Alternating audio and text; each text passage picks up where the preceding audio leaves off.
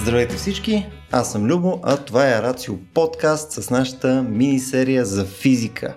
А, в нея, заедно с моя ко-хост Анжела и един а, а, физик в сянка, още известен като Виктор Данчев, говорим за физика, математика, различните проявления на макроскопични и прочие ефекти в Вселената ни и като цяло се опитваме да захождаме към относително сложни теми. А, в разговорите ни с Виктор, наистина те са един опит да влеземе една идея повече в дълбочина на серия теми, които иначе нямаме възможността да зачекнем по този начин в рамките на събитията ни. Главно защото не просто времето не го позволява. А, за тези от вас, които не познавате все още от нашите епизоди и Виктор, Виктор Данчев е а, по негови думи един своеобразен луд учен, който през деня е космическото гуру на ендуросат, а пък вечер е физик и също явно участва в подкасти. Нещо като Батман за нърдове, не знам, не знам дали по този начин работи. Всъщност, може би е нормалният Батман? Нормалният Батман е Батман за нърдове? Викторе, какво ще кажеш? Да, може би с по-смотана версия на Батмана за нърдове. Кърно Батман.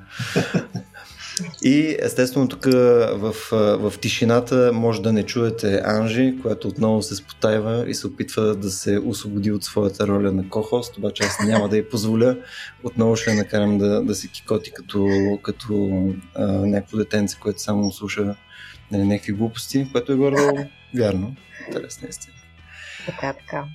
А, днес темата е предложение всъщност именно от нея. А, днес ще си говорим за а, доста неща, свързани с а, константата на Хъбъл.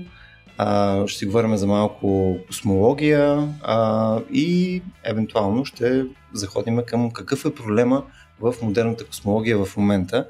Сега тук про странно течение на обстоятелствата пред мен също е дипломната работа на Виктор, което е, не знам, не очаквах, че така ще ми се развие вечерта. По-скоро се представях, че не знам, а, че, че директно ще влезем по-малко формално, но се оказа, че дипломната му работа е космология в общата теория на относителността и скаларно-тензорни теории.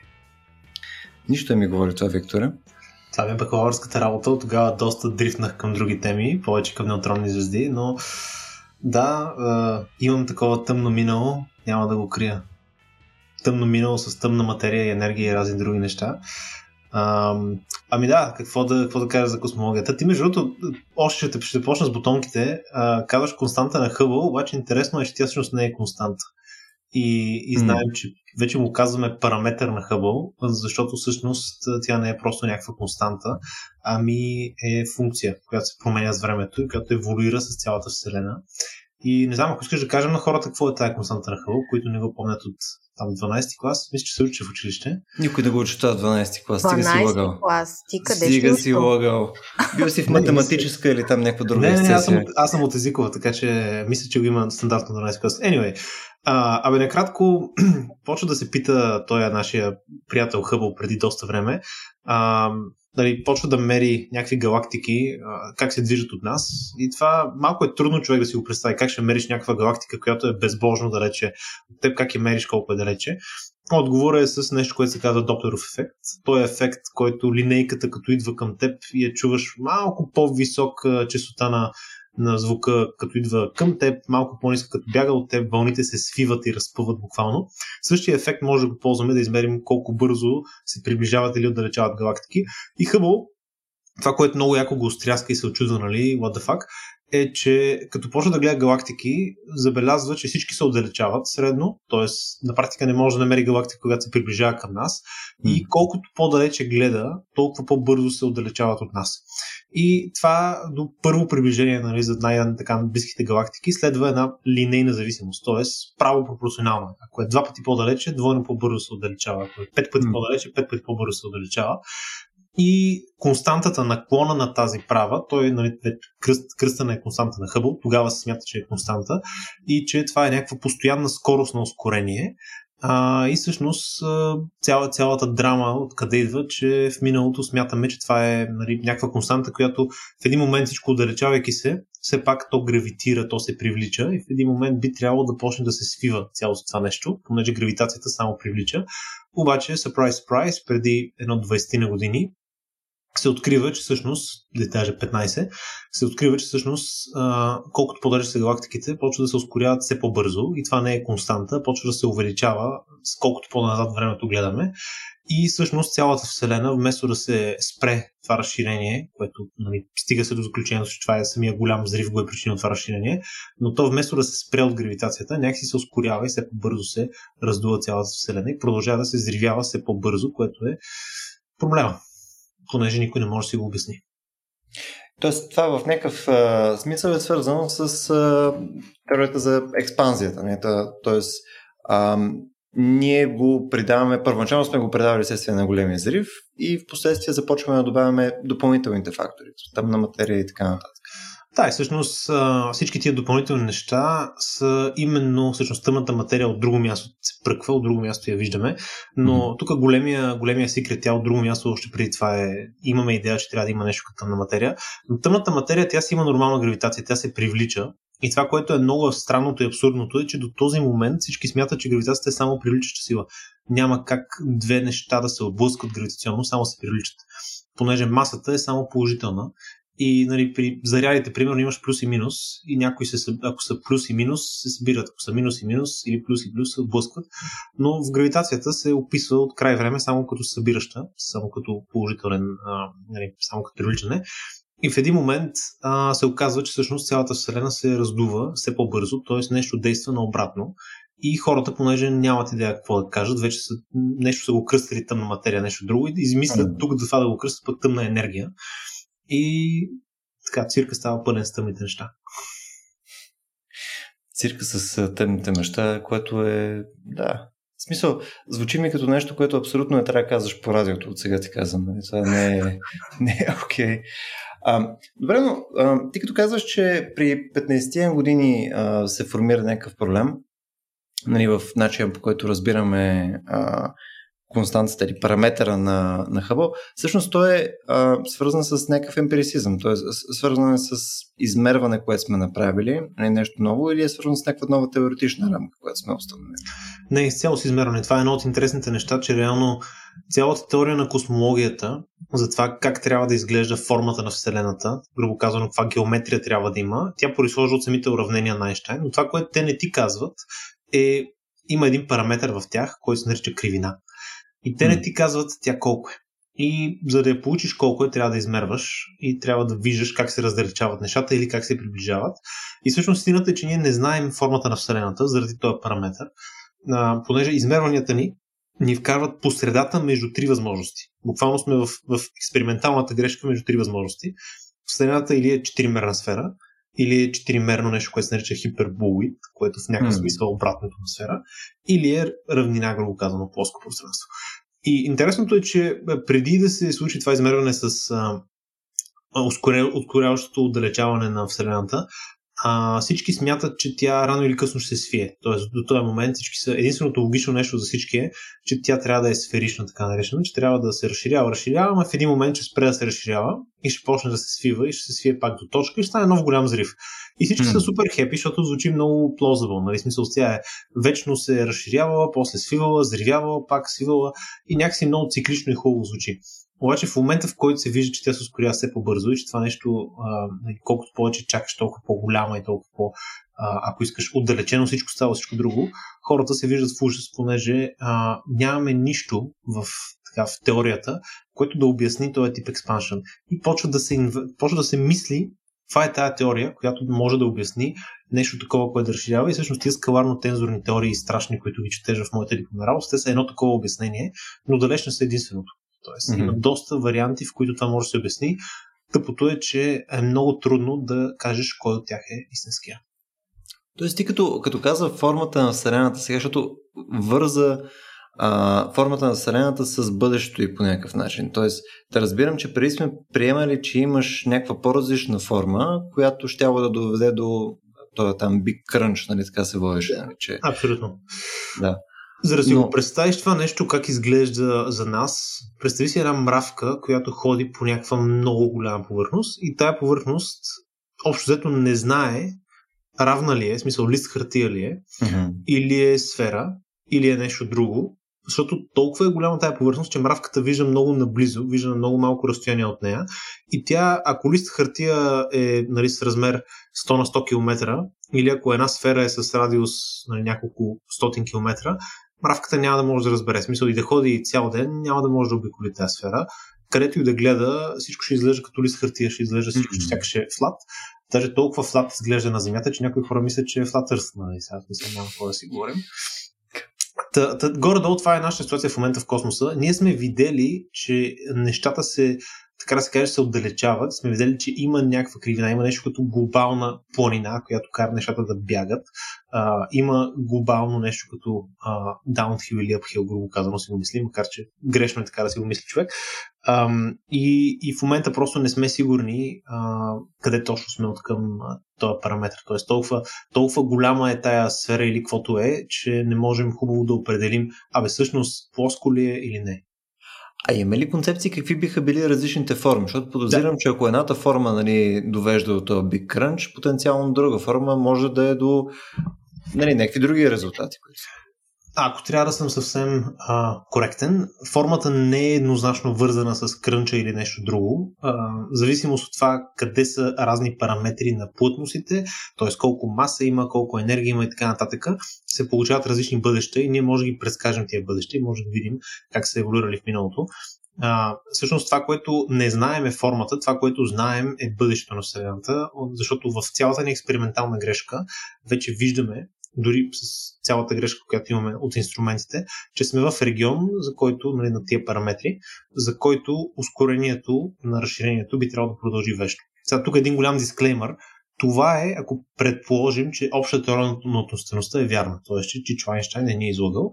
А, mm. Дали той ни е излагал, той си, нали, мислим, че не е, но откриват се нови неща, има потвърждения брутални на тази теория, но в определени режими, в определени много силни нива на гравитацията може и да не е точно вярна, както Нютоновата не е била точно вярна, макар че е била супер useful за четиристотин години.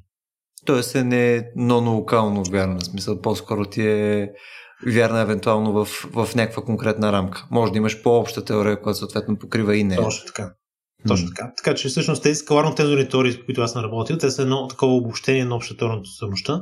Това е малко странно да кажеш обобщение на общата теория, но нищо. А, по-общата теория на относителността, което в слаб режим, така да се каже, на мащабите на нашата слънчева система дава абсолютно същия предикшън като нея, т.е. ние не бихме забелязали разлика, но в много силни теории, на, в много силни а, полета, близо до черни дупки или на, на мащабите на цялата Вселена, може да има разлика и тя е един начин да се обясни, нали, такъв подобен гап. Разбира се, има и други начини, има всякакви екзотични частици и неща, които може да се вкарат. Тази теория е хем модификация на гравитацията, хем нови частици, тя е малко като комбо между различни варианти. Някои хора само модифицират гравитацията, само добавят частици, но истината е, че в момента, ако някой ви каже, че може да каже каква е истината, ви лъже. Тоест, всички тия теории са варианти, всяка една от тях си има някакъв фрейм, в която е, нали, що годе добре работи, но нямаме реално диференциатор, нямаме експеримент, който да каже тази е или е другата с голяма точност. Паси. Значи и Айнщайн ни лъже, и съответно и други хора ни лъжат. Както разбрахме от предишния пък епизод, хора се бият заради различни дефиниции на, а, на гравитацията. В смисъл като цяло махленски бой навсякъде започва да се сформира. Да, да не а... говорим и за съвместната работа между различните теории, че тя просто не, не се случва на този етап. Ето тук е... А... Няма кооперативност. Има си школи, както се казва. Но виж сега, все пак сме доста по-добре от някога, нали, Питагор. А, на времето хората, които говорят за fractional числа, за рационални числа, искат да ги убива, искат само цели числа да има и много е мразва другите, но какво се прави? Поне не сме стигнали там. А, вие, не знам, а, наистина Виктория този път а, ми, ми изпревари, този път ти влезе с а, бутонките с пълна сила и аз вече тотално се изгубих. А, дали може да уточним, аз си влизам пак с моите малко по-лаишки въпроси, но всъщност тази, да се върна малко на back to basics, нали, както се казва, а, въпросната константа на Хъбъл, тя е, има ли някаква стойност? Аз доколкото знам, тази стойност се мени. Да, а, има измерена стойност и всъщност от измерената стойност на тази константа ние може да определим разни неща като възрастта на Вселената, защото имаме закона, по който тя еволюира в така нареченото космологично време. И тук е много забавно между цялата гравитация как се хендълва този въпрос, понеже а, нали, в обща теория се казва, че няма такова нещо като универсално време. Всеки си има собствено време, всеки наблюдател си има собствен часовник, може за единия времето да е различно за другия. И е много интересно как се дефинира това космологично време, което хем а, някакси не може да го дефинираме, хем малко си измиваме ръцете и го правим. Но накратко тази константа, този параметър реално еволюира във времето. Към днешната дата стойността му е около седемдесет и пет, сега ще ви кажа, а, юнита, който е километри в секунда на мегапарсек. А, сега какво означава това? Означава, че за всеки мегапарсек разстояние една галактика, далечна от нас, един мегапарсек, средната и скорост, с която се отдалечава от нас, е седемдесет и пет км в секунда. Тоест, ако е на два мегапарсека, е сто и петдесет км в секунда, ако е на три мегапарсека, нали, хикс пъти константата на Хъбъл. И всъщност тя е скорост върху разстояние, грубо казано е скейла. Mm-hmm. Тоест, тя ви казва за някакво разстояние с каква скорост се отдалечава един обект. Това, като си представите седемдесет и пет км в секунда, ви изглежда много, всъщност не е чак толкова много, на космическия мащаб не е кой знае колко, но все пак за всеки мегапарсек разстояние, а това парсек е горе-долу, един парсек горе-долу три цяло двайсет и шест светлинни години. Тоест, uh-huh. един мегапарсек, само за да си го представите, това е разстоянието, което светлината минава за около три цяло и пет милиона години. Тоест, да, галактика, която, е, която светлината от нея пътувала до нас три цяло и пет милиона години, а, тя се отдалечава от нас с скорост около седемдесет и пет км в секунда. А котирам на двойно повече, се отдалечава двойно по-бързо и така нататък. И всъщност защо не е константа? Защото ако това нещо седеше constant in time, щяхме колкото по-далече виждаме да продължава така линейно. Нали, смисъл, ако е два пъти по-далече, два пъти по-голяма скорост. десет пъти по-далече, десет пъти по-голяма скорост. Но Хъбъл, когато е мерил, той е виждал само по-близките галактики. Тогава не е имал тези телескопи, които имаме днес. Това е преди вече почти сто години.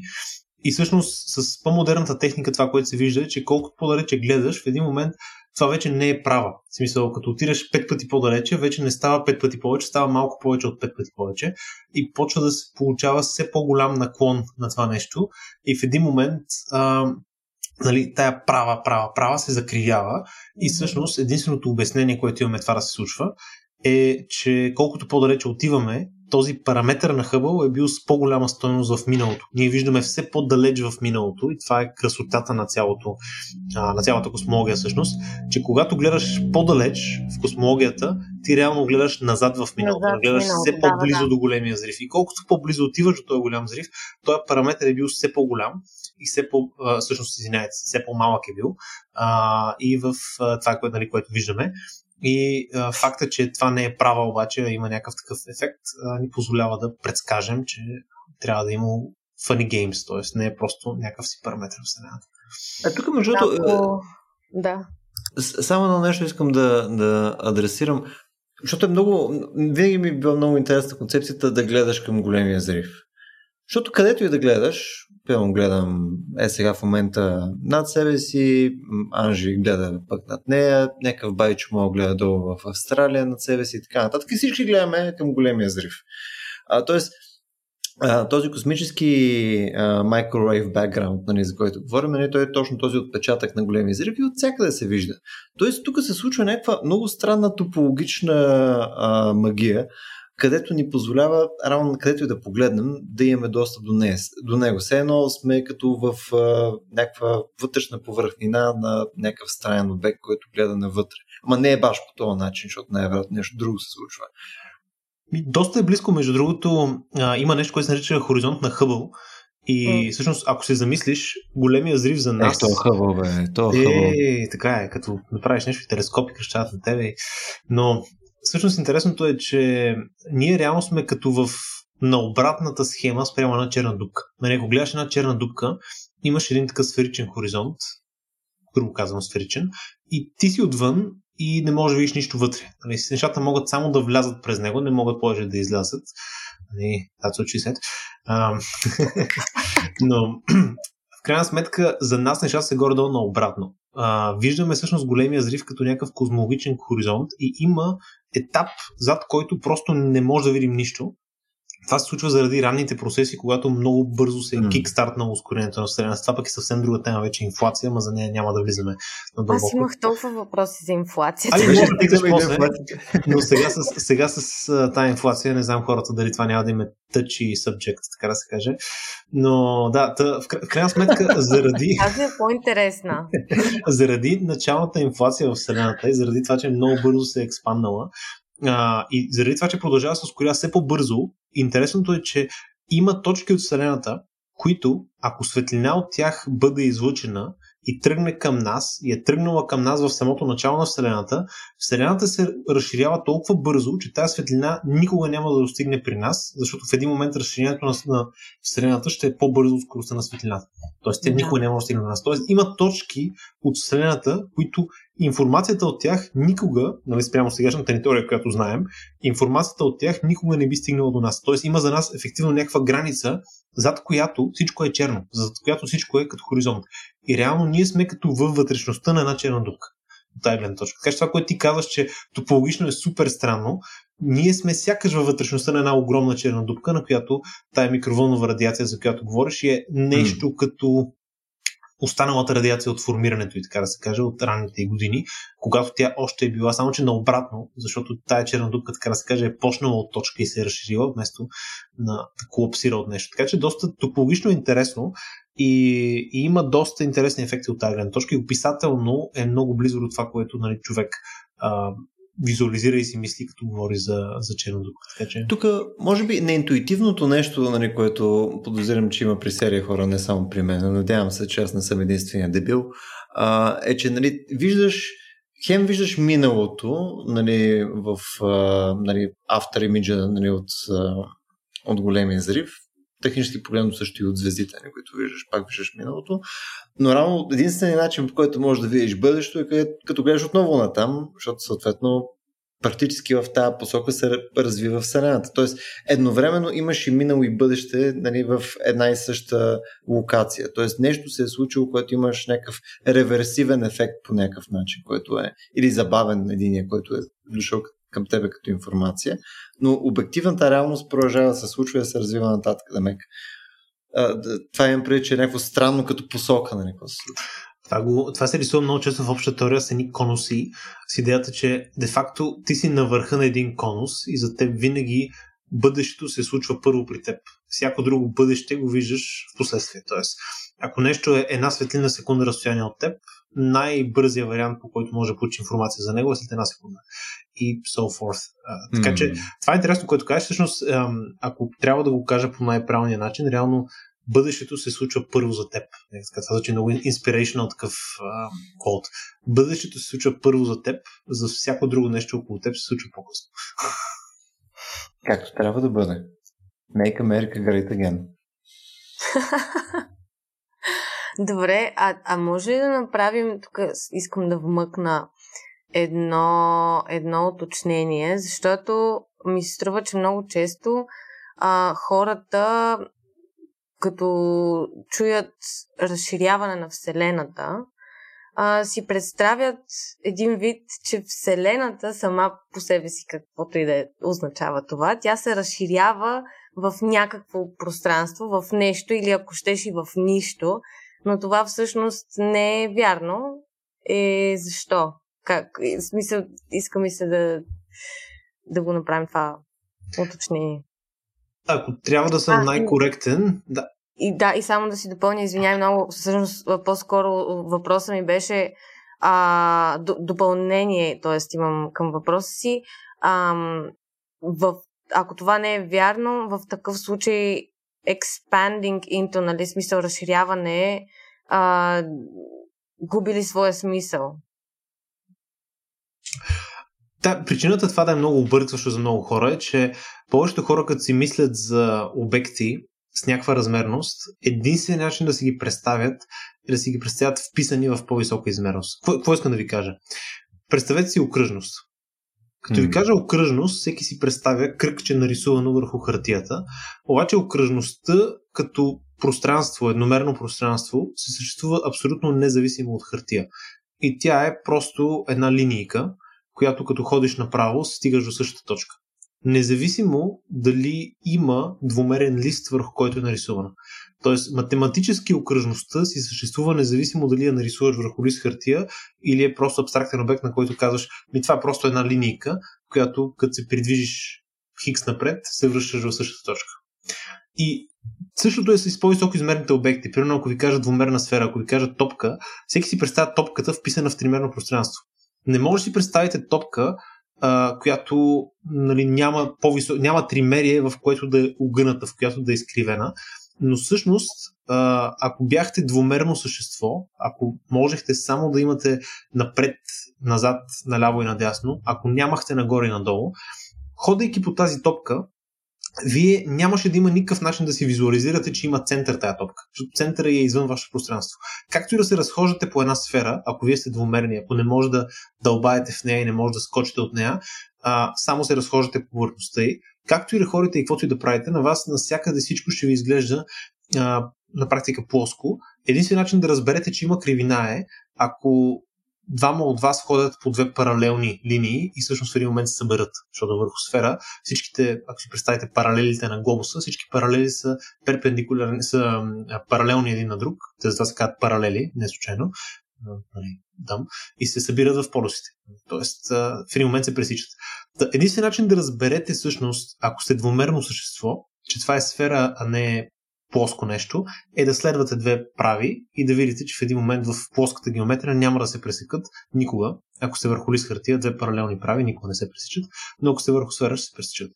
И всъщност големия confusion, голямото объркване на хората идва от това, че като си мислят за четиримерна вселена, си я мислят, че едва не е в петмерно пространство или в шестмерно или в каквото да било и се опитват да си представят как се разширява в нещо, а всъщност, доколкото ни е известно, а, тя си е такава. В смисъл, тя просто е хикс измерение, четири в този случай. И това, че има някаква кривина и има някакъв, ам, грубо казано, размер, не е обвързано с това, че тя е в нещо по-голямо. И не трябва да е обвързано с това, че тя е в нещо по-голямо. И това е много странна концепция. Това е супер абстрактно и странно за повечето хора. Може и да има нещо по-голямо. Т.е. може да има петмерие, в което тя се разширява. А, обаче може да няма. И ние в момента нямаме никакъв начин да го разберем. По същия начин, по който една, едно двумерно създание върху топка не би могло да разбере за трето измерение по никакъв начин, освен само да вижда някакви малки проекции от него. И това е супер уайл. В смисъл, това човек като почна да си мисли за по-високо измерени неща, има една много готина книга Flatland или какво беше? Flatlander. Flatland. Да, Flatland, точно така. И, и това, това е много яко човекът си го представи, понеже а, ако си двумерен, ти ще виждаш само сечение на тримерието. Ако трябва да видиш един човек от двумерието, би било много странно. Защото ако му гледаш, зависи къде го разсичаш, така да се каже, почваме да ставаме още по-странни, но ако гледаш сечение на човек, ако ти си двумерно същество и гледаш сечение на човек, а, нали, зависи къде го пресича твоята равнина, може да виждаш някакви окръжности странни, примерно глава, или може да изведнъж, движейки се надолу от главата, изведнъж има три окръжности, нали, две ръце и нещо по-така елиптично. Uh, в един момент, нали, ще минеш през пръстите и изведнъж ще се получат uh, единайсет окръжности и, и разни такива неща. Реално човека ще го виждаш като някакви сечения странни, които еволюират, събират се, но никога няма да можеш да си го представиш като, нали, наистина това как би изглеждало, ако го виждаш и в тримерие, така че това е много, а, нали, признавам си, виждам Анжела как гледа, признавам си, че е малко странно човек да си го мисли. Трябва ми и... време. Много е трудно наистина да си представиш как ти като тримерно нещо би си видял въобще четиримерието, а тук говорим за Вселена, която е четиримерна, време плюс три пространствени координати, която... и огъната. Която, да, тя не се разширява в нещо или нищо, тя всъщност се раз... разширява в себе си, не знам, много е странно. Ами това е грешно да се каже, защото буквално е най- най-близката аналогия, която мога да ти дам, е балон. А, един Точно, балон, да. Когато го надуваш, а, пространството, грубо казано, се генерира върху него, в смисъл площта му става все по-голяма. Нали? В случая на балона имаш някаква еластичност, която ти позволява това да го правиш. В Вселената може и да има нещо такова. Това наистина не го знаем. Може да се разширява в нещо, но ние това, което виждаме, буквално ние сме мравката върху балона. Тоест, от нашата перспектива, ние не можем да видим центъра на това разширение, затова всяка галактика изглежда, че се отдалечава от нас все по-бързо и ние не сме в центъра. Нали? Сначала хората са тръгнали да казват, но чакай сега, ако всичко се отдалечава от нас, значи ние сме в центъра. Mm. Не, просто ти ако си мравка върху балон, всеки две точки, където да ги нарисуваш, винаги се отдалечават. Просто центъра на тая вселена не е в нея. Защото центъра на един балон, той не е върху двумерната му повърхност, той е в третото измерение, някъде друга. И това е, нали, wild нещото, което ако нямаш тримерие, ако си представиш балон в двумерие, който обаче се разширява, е супер трудно да си го представи човек как стане това разширение, но математически се описва. И в физиката и математиката, ако нещо се описва и работи като теория, обикновено а, нали, не е нужно да си го представиш. Готино да си го представиш, но не е нужно да си го представиш. Да, осъзнах го това, тази тежка... Тази тежка истина наскоро я осъзнах, че от а, едно измерение нататък вече няма как да, да си ги визуализирам нещата и да си ги представям. За жалост. А, ми... Аз, аз съм имал, имал съм случай, в който един преподавател, който ми води диференциални уравнения, а, на дъската ми рисува... Точно по този повод, да, ги осъзнах. Да. Извинявай, че те прекъсвам, но и моя преподавател ме накара да, да осъзная тая горчива истина. Но, но това е във, във втори курс, такива, нали, щастливи, доволни след първи курс и почваме втори курс, ще правим диференциални уравнения и той на първата лекция ни разказва, нали, за... А, теорема на Лювио, разни неща и рисува на разката, рисува ни и каза, е, тук си представете едно двадесет и шест мерно многообразие, нали? А, и а, ортогонално на него едно двадесет и седмо измерение, в което еволюира и това е един двадесет и седем мерен цилиндър, на който сеченията му са двадесет и шест мерни сечения, нали си го представихте и през цялото това време той буквално прави една, една драсканица, която изглежда като някаква детска рисунка, на която нищо не се вижда. Просто нали си го представихте всички и ние нали така, what the fuck? Да, да, да. А, тук може би, не знам, даже дори на места на психоделици дали би помогнала, нямам идея. А... Или психози поне, да, за някаква форма. Психо... Психозата като крайен е резултат, мисля, че е доста реалистичен, да. Определено. Но хубавата новина е, че научиш се сега да работиш с две, три, четири. После всичко е някакси методология. В смисъл, не трябва да си го представяш. Не е визуално, но изграждайки някакви такива силни схеми за работа, после не трябва да си го представяш. Ето, нали, това в предишния епизод, мисля, че си го говорихме с вас, че ние по някакъв начин не се опитваме да опишеме директно най-сложното нещо, а го разбиваме на части, които разбираме, защото сме просто много прости. Нали, което... Просто. А, аз изцяло поддържам тая теория във всички форми на наши начинания. А, Искам аз пак да, да се върнем обаче към разширяването, защото там мисля, че има едно любопитно нещо. Сега ти каза, че има региони от Вселената, които потенциално ние нямаме достъп до информацията от тях, защото нали, ще има а, някакво нелинейно разширение, най-вероятно това да е някакво логаритмично разширение, а, което нали, ще доведе до това, че те се движат нали, надалече от нас, по-бързо от скоростта на светлината, което значи няма нали, съответния достъп до информация, няма как да го имаме. Добре, а каква е импликацията в такъв случай на това нещо? Мисля, ако те се движат по, а, по-бързо от скоростта на светлината, а, има ли някакъв допълнителен ефект вследствие от това нещо? Мисля, освен, че нали, ще живеем в вселена, в която нали, най-вероятно всичко ще се движи по-далече от нас със скоростта на светлината и няма виждаме нищо друго. В смисъл, какви са другите практични неща, които значи това? Ами, това, което го каза е страшния крайен ефект всъщност, понеже ускорението на светлината се забързва все повече. Нали, mm. Ако този тренд продължи по този начин, нали, ако, ако това, което сега теоризираме е вярно, а, нали, пак казвам ако, защото тая теория може да не е пълната и може да има нещо, което изведнъж ще се флипне, ще се промени, но приемайки, че това е вярното нещо, а, това ни води до един доста такъв а, мрачен сценарий, защото колкото повече време чакаме, колкото повече време минава в Вселената, тя в момента е на около, между другото се получава около тринадесет цяло и седем милиарда години с сегашната стойност на Хъбъл, която сме измерили на константата, плюс различните параметри на плътности на различни неща, които сме измерили. Горе-долу толкова излиза. Но пак това е предсказание на база на теорията. Ако утре се открие нещо ново, имаме нова теория, а, което е и с някакъв маржин спрямо тази, ще има някакви корекции. Да, какво предсказва сегашната теория е, че в един момент толкова много ще се разшири цялата Вселена, че реално този хоризонт на Хъбъл ще става все по-малък и ще се затваря около нас все повече. Тоест, ние реално сме във вътрешността на един а, тъмен затвор, ако искате да го кажем мелодраматично, който става все по-малък, все по-малък, все по-малък. В момента е огромен, в момента е с размер, който е буквално милиарди светлинни години. Тоест, нали, а, говорим за размери, които светлината, то по дефиниция от, от границата на този хоризонт, от началото на Вселената до сега, светлината точно идва до нас. А, но това нещо лека по лека, идеята е, че се затваря, а, защото Вселената ще става все по-голяма. Тоест, в един момент а, реалистично толкова бързо би се разширявала, че а, силата на това разширение, ускорение, ускорението от това разширение, така да се каже, би разчупило а, това, което днес наричаме звезди, планети и въобще всякаква структура.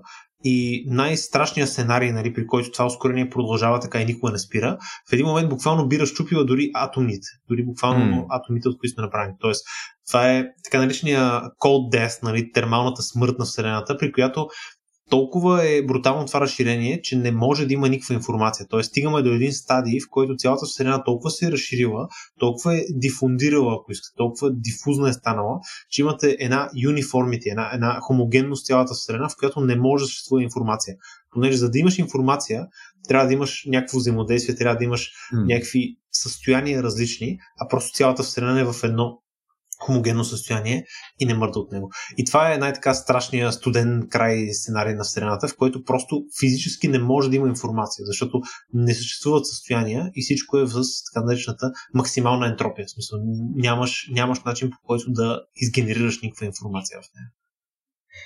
Добре, а абсолютно хипотетично, какво да си, да влезем за малко в а, някаква а, пространство, в което всичко е възможно почти. а, чисто хипотетично, какво би, ам, какво би имало силата да противодейства на, на това разширение, за да не се стигне до този фатален край, драматичен? Ами това е много интересен въпрос, защото нямаме никаква идея. Тоест, ако това, което ако начинът, по който работи тази теория, е този, който си мислим в момента, реално самата физика го изисква това нещо. Тоест самата физика, самите закони на физиката изискват, че в крайна сметка ще стигнем до там. Тази крайна сметка е много дълга. В смисъл, това са, някой да не се притесни, това са много милиарди пъти повече от живота на цялата Слънчева система, от живота на галактики и така нататък. Но, но рано или късно, нали, предсказанието е, че би трябвало да стигнем до там. Uh, независимо по какви други пъти ще минем между тях. И всъщност, дали е възможно това да се противодейства, въпросът е възможно ли да променим законите на физиката. Горе-долу. И това е много интересен въпрос, защото, нали, кой пък казва, че не, че не е възможно. В смисъл, очевидно, mm. uh, очевидно това е съвсем друга тема и съвсем друг скил, на който говорим, но uh, нали, в крайна сметка това е така, последния въпрос, дали можем, и всъщност има такава история много интересна на Айзак Азимов, която се казва точно така, последния въпрос се казва. А, препоръчвам ви да прочетете, нали, много накратко, едни да, двама... без много спойлери. Без никакви спойлери, тя е много кратка история, тя буквално ще е за половин час, но много накратко, едни двама гийкове а, питат най-мощния свръхкомпютър на Земята, който е решил всички проблеми на човечеството, питат го: можем ли някога да намалим ентропията на Вселената? Тоест, буквално, а, буквално го питат, може ли да направим това, което ти казваш? Мисля, може ли да предотвратим топлинната смърт на Вселената? И е интересно, този суперкомпютър, а, какво им казва и всъщност колко а, години му отнема, за да, за да даде някакъв отговор. Така че... Да, няма да спомня. Не, аз го зададох. Той според мен е може би интуитивен сам по себе си, обаче аз имах един много шантав сън преди години. Okay. А, който няма да задълбавам, беше наистина шантав, но ам, там всъщност в съня ми се противодейства, живеех в, на, на, в някаква съвсем друга а, реалност, различна от а, настоящата, и всъщност а, там се противодействаше на това разширение чрез а, а, усилване на, на гравитационната сила на, на различните обекти в галактиките, което беше супер шантаво. Не знам, аз не знам откъде ми е хрумна. Това звучи мислих, малко. Мислих, че кажеш силата на любовта и Song and Dance. Мина ми в периода, той ми беше за пубертета, си го пазех и стига толкова. Еми, това, това е интересно, в смисъл, ако... Това е интересен казус. А, всъщност, може би, отиваме, може би отиваме към нещо друго с този казус, защото всъщност в момента, в който се разбира, че константа на Хъбъл не е константа, е параметър, разни хора почват да се чудят, абе всъщност какво друго не е константа, И в момента има страшно много такива изчанчени теории, които изчанчени се смятат, защото просто в момента няма експериментални валидации на тях, но примерно, може ли скоростта на светлината да, е, да, не, да не е константа? Тоест, може ли всъщност mm. това, което ние го мерим и си мислим, защото ние защо си мислим, че Хъбъл се променя стойността? Ми защото всъщност гледаме някакви далечни обекти и виждаме как се отдалечат по-бързо. Да, да, ама ако скоростта на светлината беше различна от началото на светлината, отколкото е сега, може би Хъбъл е константа, пък всъщност скоростта на светлината се променя. И разни други неща, защото може ли пък гравитационната константа да се променя? И всъщност това е интересно, защото а, истината е, че ние не знаем. Тоест, може всички тия неща да са променили константи. Защо работим с тях като с константи? Защото сме видяли, че за някакъв мащаб от време, за някакъв мащаб от размери са с много-много голяма точност константи. И тези теории обикновено това, което правят е, абе дайте да предположим, че скоростта на светлината не е константа и да видим какво се получава. И развиваме някаква теория, държейки на не константа, и се оказва, че а, тая теория на база на днешните експерименти предсказва, че ако не е константа скоростта на светлината, то промяната й е от порядъка на един процент примерно за няколко милиона години. Тоест, възможно е, обаче ние няма да го видим, защото ние за пръв път сме измерили с един процент точност скоростта на светлината преди двеста години. Ако се променя с един процент точност за, нали, за няколко милиона години, няма да разберем най-вероятно в цялата ни цивилизация. Така че има разни такива интересни въпроси и, и всъщност далеч това не е единственото обяснение. Тоест това, което ви казвам, всичкото е най-простото обяснение. Има един такъв принцип в науката. Ако имаш възможност да е константа или не, и с константа описваш добре реалността и е най-просто решение и знаеш, че дори да не е константа, не можеш да го измериш в близките милион години. Just take it. Просто приеми, че е константа и работи си. Ако излезе други, а, други доказателства, които показват, че не е, вече сменяш хипотезата. Тоест ти е ефективно константа. Просто... Ефективно е константа, да. За нашите цели е константа. Но това е интересно, понеже има такива доста яки... А, сега връщаме се на Dark Forest и разни такива неща, но, но там се загасва. Не знам дали си чел третата книга, Любо. Ти? В момента ми е на бюрото, междуто не съм е почнал, така че Добре, не дей. Няма да спавам. Да, има, има интересни, има много интересни а, три боди проблеми. Има много интересни казуси, които си говорим с тях. С вас... А, а, чувствах се някъде друга, затова казах с тях. Но с вас... Та, има много интересни от тия казуси, които си говорим, които се разискват там по доста така, бих казал, задълбочен начин и доста научно изпипан. Аз съм си го дарил сега за този уикенд, между другото, това ще правя. Вика, това, това, ми е, това ми е целта за, за почивката.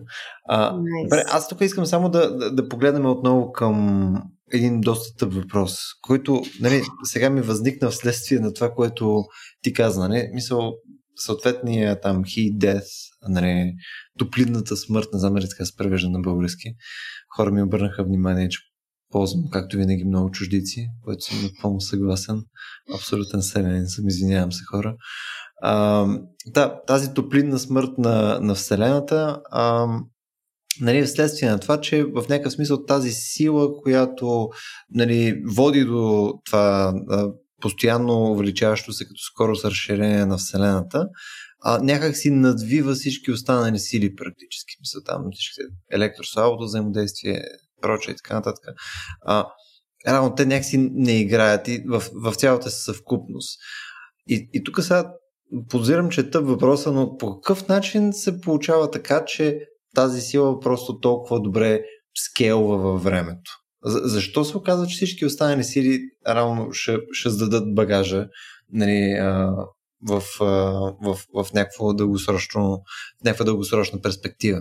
Идеята ми е, има ли нещо друго, което го подхранва това като ефект? А, има ли някакъв консолидационен ефект, нещо от този порядък, което води до тези неща?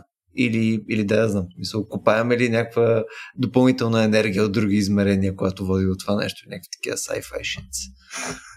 А, интересно е това, защото ам, според това, кое обяснение дългосрочно е вярно, може да се окаже, че всъщност в един момент ще имаш катов, в един момент няма да продължи това разширение, но в момента начинът, по който си го обясняваме, е, че това, което разширява Вселената, ефективно се държи като антигравитация.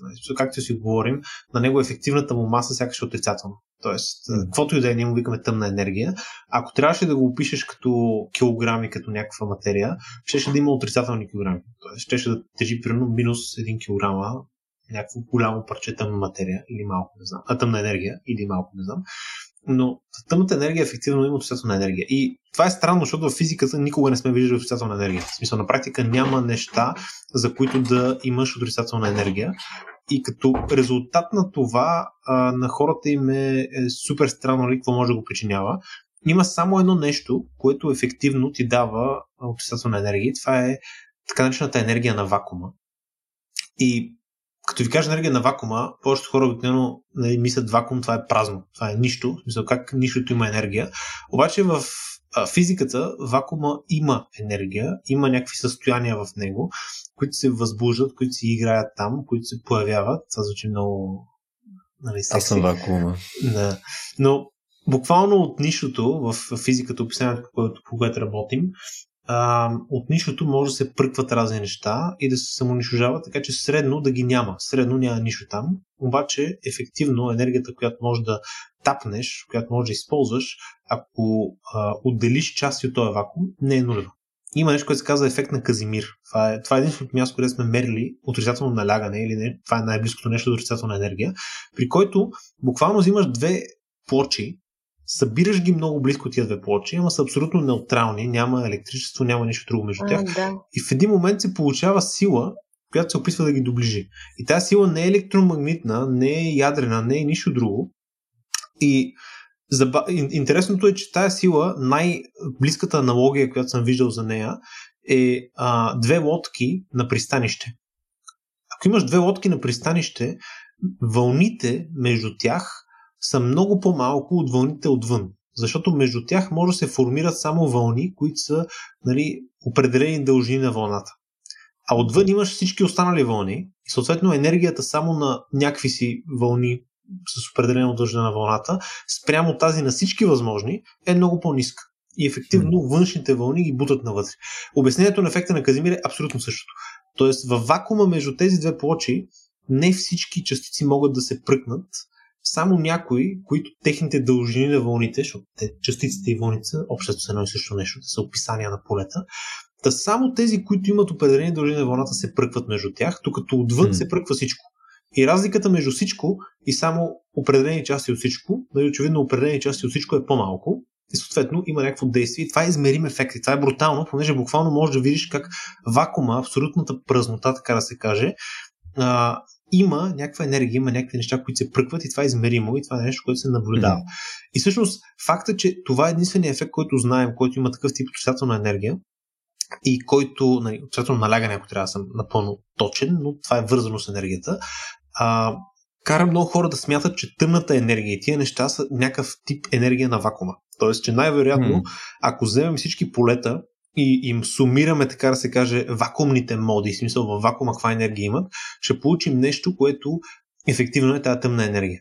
И всъщност, ако това е обяснението, това обяснява защо с разширението на Вселената се ускоряваме все по-бързо. Защото колкото по-голяма става Вселената, вакуума е все повече.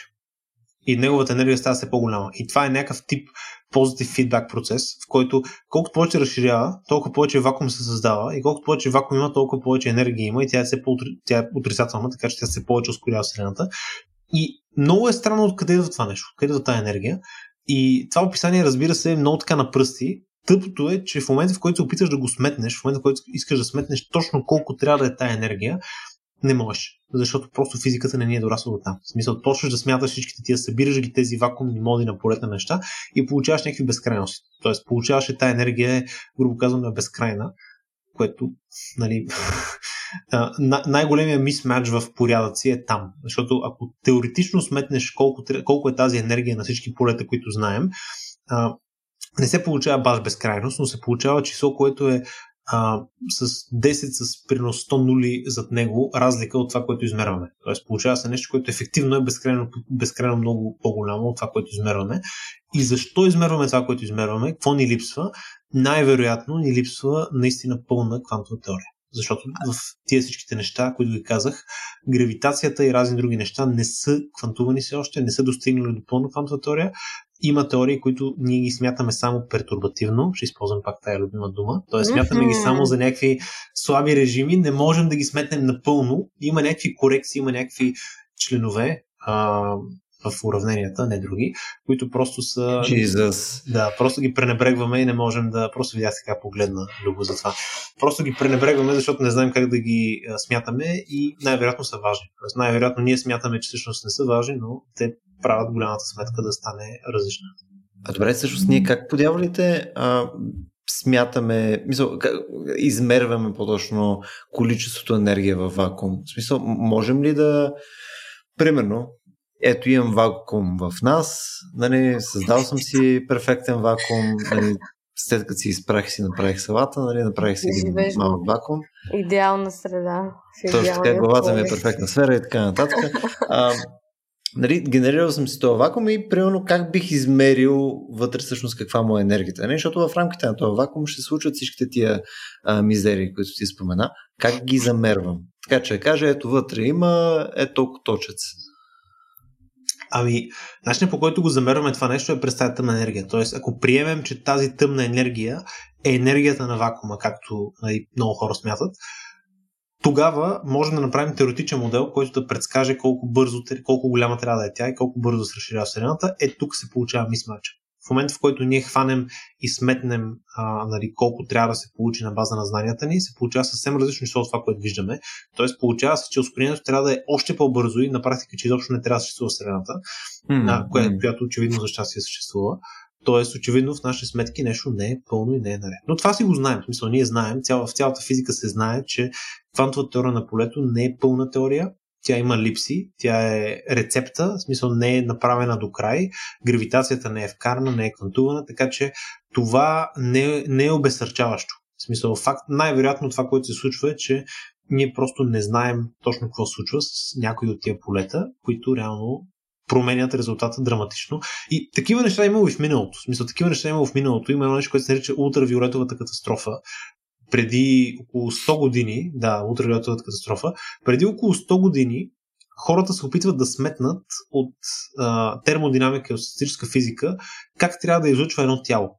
В смисъл, като го нагрееш до някаква температура, в какъв цвят трябва да излъчва най-много, нали, как, как се разпределя по цветовете. Нали? Ако го загряваш, загряваш, загряваш, в един момент ще свети червено, после зелено, после синьо, после бяло и така нататък. Нали, този тип неща, грубо казано, не буквално. А, в един момент а, това, което се получава е, че теорията показва някаква графика, Прак, т.е.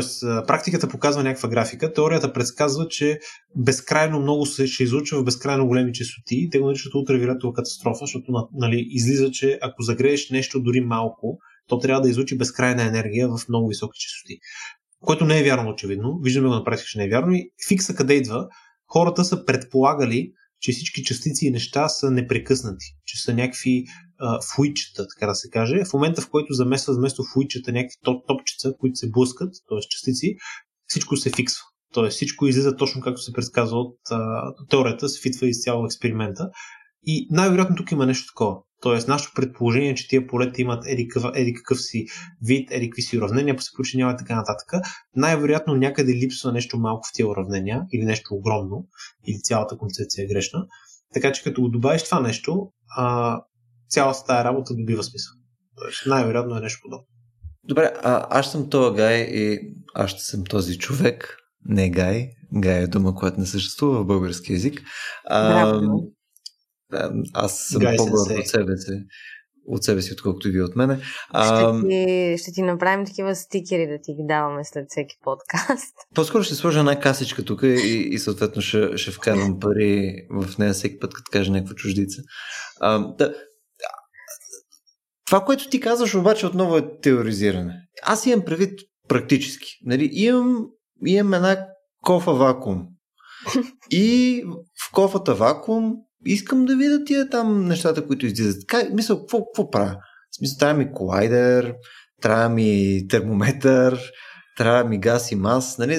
По какъв начин аз мога да ги уловя тия неща и, и, и да си продължа мисловния експеримент. Пълно, фащам теста неща и ако реша да репликирам пълно този експеримент, по какъвто и начин той се случва, ако реша след това да репликирам този експеримент, примерно някъде на чак във Враца, примерно, някъде, нали, супер далече, в някаква част от Вселената, която нямаме достъп, дали там има информация, нали, и прочее. Нали, дали в тази част на Вселената, ако също имам една кофа с вакуум, нали, която съм си генерирал и искам да проведа експеримента, същото количество ли ще получа? Или съответно може да има някаква неуниформност на дистрибуцията на потенциална вакуумна енергия? Сега, този въпрос, както ме питаш, реално няма отговор, защото ние не можем да мерим абсолютна енергия. И това е, и това е цялата трудност на цялата тая работа, защото ние можем да мерим само енергия спрямо нещо. И за нас вакуума, ако е абсолютната нула, ние можем да мерим само някакви по-висока енергия от него. И затова трика с Казимир работи, като отделим двете тия плейтове, нали, двете, двете а, стени, а, между тях получаваш нещо ново, което е друг стейт, друго състояние на вакуума, което очевидно е по-ниско от другите около тях, но това е само относителна енергия. Ние не можем mm. да кажем вакуума има хикс джаула или нещо такова, калории, каквото mm. искаш, защото ние единствен начин, по който мерим каквато и да било енергия, е само относително. Същото е с напрежението, в смисъл никой не може да ти каже двеста и двадесет волта абсолютно, винаги е спрямо нещо, имаш някъде земя, имаш някаква нула, която се приема за нулата и от нея се мери двеста и двадесет волта нагоре. Няма абсолютни двеста и двадесет волта в Вселената. Има само спрямо някаква земя. Същото е с вакуума. И вакуума на практика е земята на, на енергията в Вселената. Абсолютно същата логика. И е, реално това, което означава нещо да има отрицателна енергия, означава да има по-ниска енергия от вакуум. Така че всъщност хората, като почнат да си мислят а, какво по дяволите означава да има по-ниска енергия от вакуума, като вакуума е празното нещо, еми това означава. Ако имаш а, Ако имаш някаква енергия, която ти си приел, че ти е нулата, всичко под нея е отрицателно, ама това е, защото ти си приел, че това е нулата. Mm. Никой не ти казва, никой не ти гарантира, че няма нещо, което да има по-ниска енергия и може би то е истинския вакуум. Може би е друго състояние на вакуума, което просто е по-ниско. Е. Тоест точно когато си помислиш, че си стигнал от дъното, всъщност има по-голямо дъно. Всъщност това, има още няколко етажа дъна надолу, най-вероятно. Покоряваме нови дъна, но... А... Това в такъв случай значи, че а, нали, окей, ние не можем да го измерим и прочее, но не значи ли, че потенциално тази енергия, която се крие, нали, в кавички а, в а, вакуума, реално може да е изменчива. Нали, може тя да е а, различна в различни региони и да се изменя във времето, да се увеличава и да се намалява. И съответно това ти е някакъв а, своего рода такъв... А, а, такъв скрит, скрита характеристика, нали, ще ползвам тук чуждицата hidden variable, нали, което може просто да нямаме достъп до нея, а тя съответно много да играе с начина, по който работят в момента фундаменталните сили, които познаваме. Да, възможно. И това е, и това е интересното нещо. Ние, гледайки в Вселената, този вакуум го мерим на база на това колко бързо се разширява в различни посоки. И понеже това разширение е почти хомогенно и почти перфектно хомогенно навсякъде, реално знаем колко различен може да е на различни места. Тоест, дори в, в космологията той се въвежда, тази енергия на вакуума се въвежда като наречен космологичен флуид. Както въвеждаме нормалната материя, тъмната материя и тази тъмна енергия или вакуум, или както може да го казваш, а, нали, не е ясно дали едно и също, но най-вероятно. И тя се въвежда като някакъв флуид с някаква плътност и може да е различна на различни места, но поне от наблюденията ни изглежда, че е почти еднаква навсякъде. Тоест с много, много, много голяма точност, която е порядка на под десета от процент, под а, хилядна горе-долу, тоест под десета от процент някъде. Тоест с, ако, ако някъде е едно, на друго място е горе-долу с една хилядна нагоре или надолу. Това е десета от процент разлика. Това е, което виждаме в Вселената. И тия много еки графики, които най-вероятно сте виждали на microwave бекграунда, на микровълновото лъчение, там mm-hmm. различните точици, различните температури на Вселената, а, те реално показват места, на които имаш малко повече материя, или малко повече вакуум, или малко повече нещо друго. И това всъщност е, са тия нехомогенности, които виждаме, на база на които най-вероятно се развили целите галактики и цялата структура на Вселената. Така че има нехомогенност със сигурност за това нещо. Колко е голяма от това, което виждаме, е нищожно.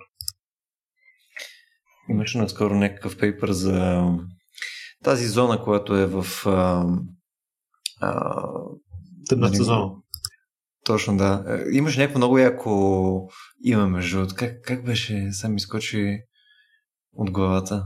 М- м- м- беше доста, доста Star Trek а, име. А, та накратко, вътре в него... Void, Boots Void май беше. някакъв друг войд беше. Чакай, чакай, сега ще го потърся. Microwave background. Ама му казва The Great Nothing също. Разговаряме. Фантастично. Фантастично. Някакъв супер void нещо. Eridanus супер void се води. Звучи наистина като, като нещо, което капитан Пикард би, би навигирал да, да избяга. А, да. Имаше конкретно някаква, а, някакъв пейпер, който е от, мисля, че даже от началото на тази година, трябва да мога го изровя, къде давах обяснение защо всъщност се получава този супер void. Не знам дали си попадал на него.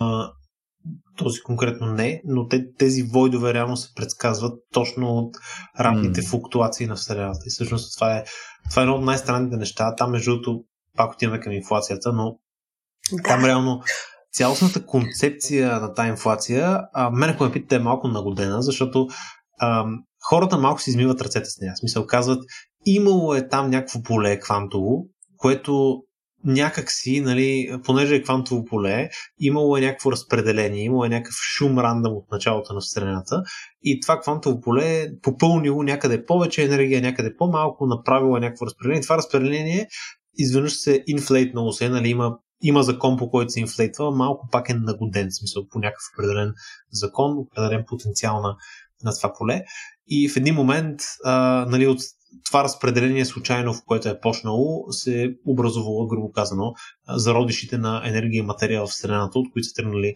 галактиките. Реално, нали, по тая теория, този void не е нищо друго, освен някакъв random fluctuation на едно начално квантово поле, което е довело до това там да има голям void. И а, тъпото на тая теория е, че малко си изсмуква от пръстите някакви неща. Това квантово поле е някаква хипотетична частица, която не е нито една от тия, които виждаме, а е нещо малко направено така, че да работи по този начин и има разни странни а, фитове, които трябва да направи, за да се получи точно така инфлация, но работи. В смисъл, това не може да го отречем, а, макар че за мен поне работи малко така изсмукано от пръстите, както обичам да казвам. Е, има една друга много любима дела, дума сделано, което е... Анжи, разбираш ли... Разбираш ли, че минахме един час и абсолютно няма да говорим за всички други въпроси, които, имам, които подбрахме. Имам, да, имам. Така че избери си един. Да. Ние за моделите нищо май не казахме почти. Да. И пак с Деван подкаст. За моделите? А, какво за моделите? Ами, първо те като цяло трябва да... Нали, моделите, които отговарят всъщност за вселенското разширение, нали, да, да уточня, ако мога така да се изразя изобщо. А, те, доколкото разбирам, трябва да са един вид консистентни с, а, и с генералната теория на относителността и с закона на Хъбъл. Така ли е? Или...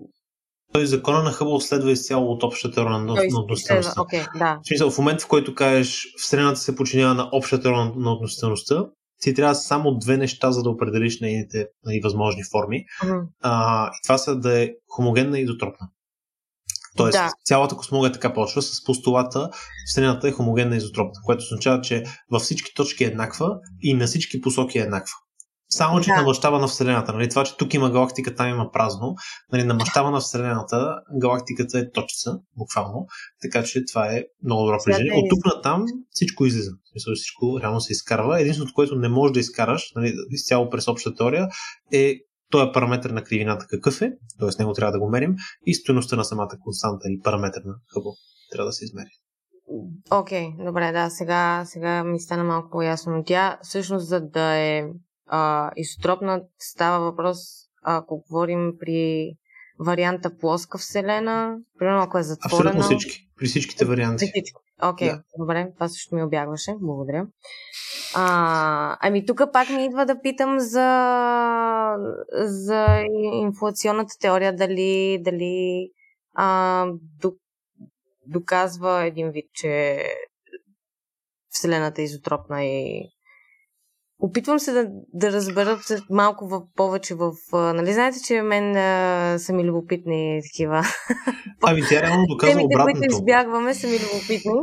Да, да, тя, тя реално доказва обратното, понеже ага. Ние почваме с предположението, че Вселената е хомогенна изотропна, изведнъж се оказва, че инфлационната теория какво ти казва, ами всъщност тя не е.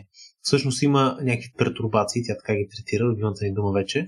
Да. А, тоест имало е в ранната вселена някакво квантово поле, което там се е разплёкало и то естествено, понеже е някакво поле и е рандъм по, там по дефиницията му, грубо казано, uh-huh. си е направило някъде малко повече, някъде по-малко плътност на енергията и оттам са тръгнали тези нехомогенност. Тоест тя е била почти хомогенна, изотропна, обаче е имало малки флуктуации заради това квантово поле, които са причинили цялата структура на, на Вселената. И точно за това смятам, че е малко нагодена, защото до този момент всичко тръгва от много малко геометрия и всичко се описва много красиво. В смисъл такъв, имаш много малки предположения. Буквално почваш с предположенията, има обща теория, нали, това е теорията, която Айнщайн е написал, uh-huh. хомогенна изотропа. От тук почваш, всичко останало излиза като закони, като еволюция и трябва само да измериш няколко константи. Сега, изведнъж това е нали, класическата космология, но в ранните а, моменти на тази космология нищо не може да кажеш от нея. Изведнъж казваш, еми в ранните моменти била е много малка, плътността е голяма и ще си въведем някакво квантово поле, което не го знаем какво е. Не може да го знаем какво е, защото нямаме тогава изобщо информация и възможност за измерване, но ще постулираме a bunch of things на много-много неща, включително какви сили му действат, какъв потенциал работи и изведнъж цялото нещо почва да става много така многодено, но а, Mm-hmm. така да се каже, точно за това според мен е малко изсмукана от пръсти, т.е. възможно е това поле и тая теория и инфлацията да са частен случай на нещо по-голямо, което просто не разбирам. В смисъл, възможно е да са а, така, ако имаме Grand Unified Theory в някакъв момент, може би тя ще, това ще е нещо много естествено и това поле няма да е просто някакво рандъм там поле. А, mm-hmm. Ами ще е нещо малко по-добре разбрано в контекста на останалата физика, но в момента не. В момента е просто а, постулат. Всъщност, това поле, негов, неговия потенциал и неговия начин, по който е съществувало и както рандъм, ако искаш, начина по който се е разплёкало в малката ранна вселена, е определил, да. Това, което е борбата на инфлацията е така да му направиш потенциала на това поле и така да му направиш динамиката, че спектъра на неговите флуктуации, нали, като разгледаш неговите флуктуации, как се е разджуркало на различни места, да получиш същото рандъм разпределение, което в момента виждаме на галактики в Вселената. Тоест, като скейлнеш това нещо, ако това поле се е разджуркало по този начин, след, след разширението на Вселената да получиш сегашната картина, не точно разбира се, но със същия рандъмнес, т.е. с същото разпределение на мащаби на Вселената. Mm-hmm. И всъщност от тази гледна точка на мен ми е нагодено, понеже ние нямаме никакви директни а, начини да, да, да, да, да кажем каквото и да било за тази инфлация. Тя, когато се е случвала, не е имало възможност да се излучи нищо, нямаме, тя е преди микровълновото лъчение, тя е преди всяко наблюдение, но е единственият ни вариант, нали, грубо казано, в момента с сегашните ни знания да обясним нещата. И просто има много черни кутии там, които казваме, това ще е тук толкова, за да стане онова. Но не защото имаме някаква идея what the fuck.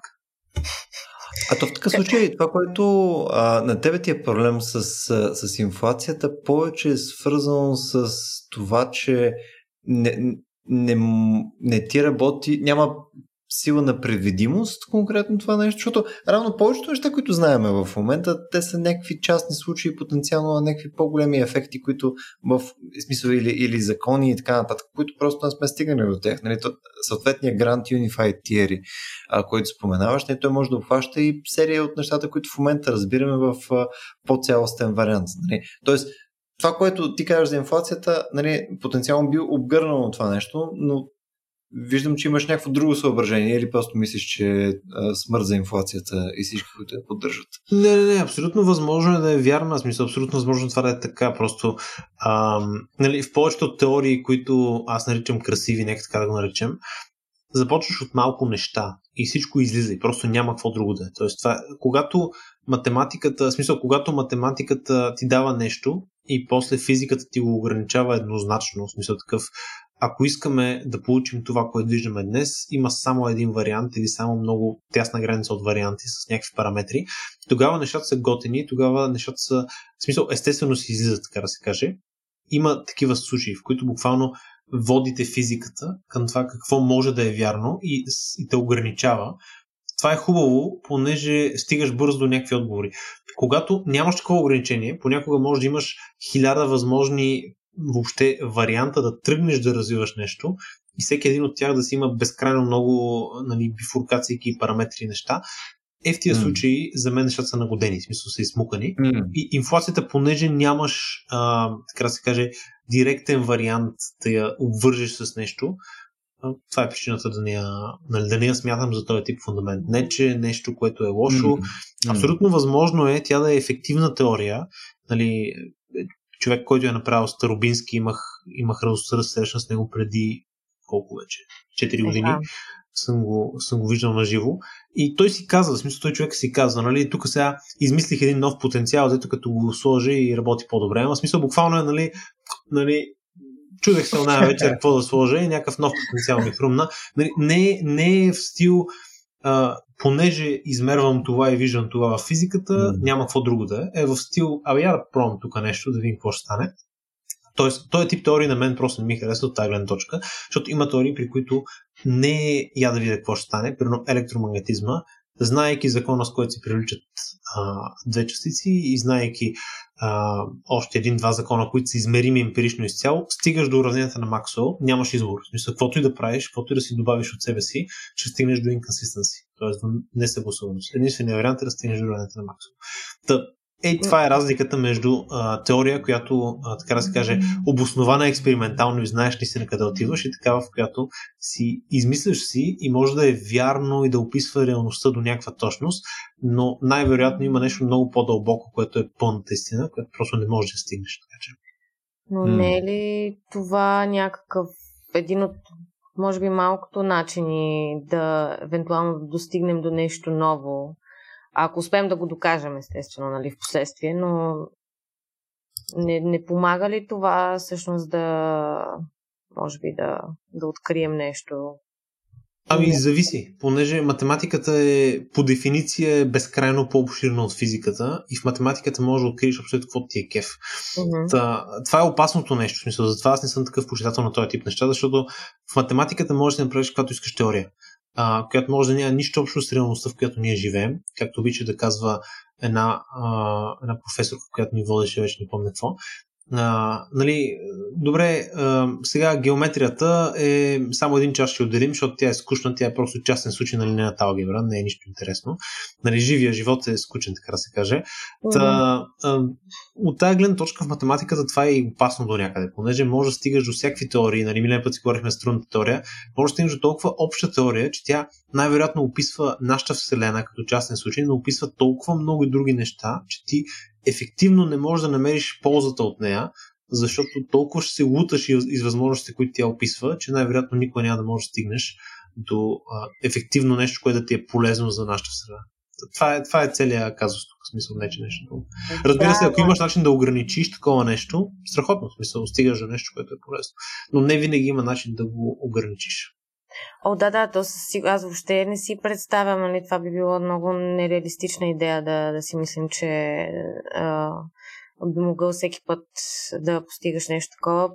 А, просто се сещам и в един от, не знам, от най-първия, може би, епизод, който записахме, не съм сигурна, в който обяснявах как а, а, преподавателя ми по математически анализ а, ми каза, ама допускай каквото си пожелаеш, буквално, стига да можеш да го докажеш. А, и, и всъщност точно това се, се чудех, ако, ако успееш да го да, да докажеш нещо такова, чисто хипотетично, нали, то тогава не си ли струват усилията, макар, нали, в началото да не звучи като най-практично. Тоест, не знам. Не, не, не. В много случаи има смисъл. Аз мисля, особено като теоретик, сега да не помисля наобратно, но в много случаи има смисъл да бягаш отвъд това, какво ще даде експеримента, но е много важно винаги да си зададеш накрая въпроса. Това всъщност доказуемо ли изобщо? Понеже има теории, които примерно енергиите, които ти трябва да ги докажеш, или разликата им, грубо казано в теорията, може да я мръднеш толкова малко от друга, че за да засечеш разликата между тях, а, може изобщо да не може да се случи в физическия мащаб на Вселената. Тоест, mm-hmm. тия две теории може да са еквивалентно една и съща за, за всеки а, човек, който наблюдава и за всяко оборудване, което може да решиш. Може така да ги направиш, наистина. Mm-hmm. Тоест, две теории може да ги направиш с една и съща, с толкова малка разлика между тях, с някакъв много малък параметр, който да ги, да ги различава. Така че резолюцията, която ти трябва, за да ги засечеш разликата между тях, за да я постигнеш, да ти трябва колайдер по-голям от Вселената. Примерно. Това е възможно. Може да се построи така теория.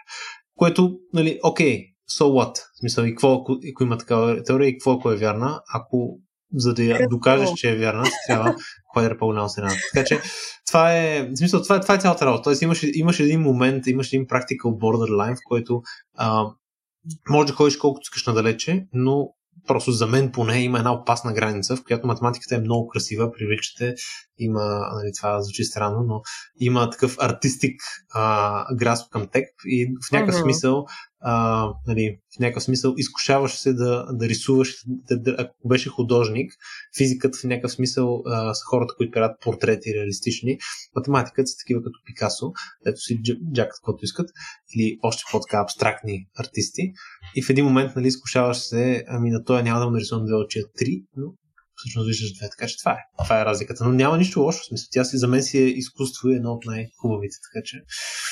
Да, то не е за лошо, ми дали е полезно, но да, да, ти си уточни. Полезно е до там, доколкото хората му се кефят, а понякога излизат и много полезни резултати. Понякога най-така, на пръв поглед сега, за да си противореча напълно, понякога най- на пръв поглед безполезните и тъпи неща, от тях излизат най-готените крайни резултати, така че...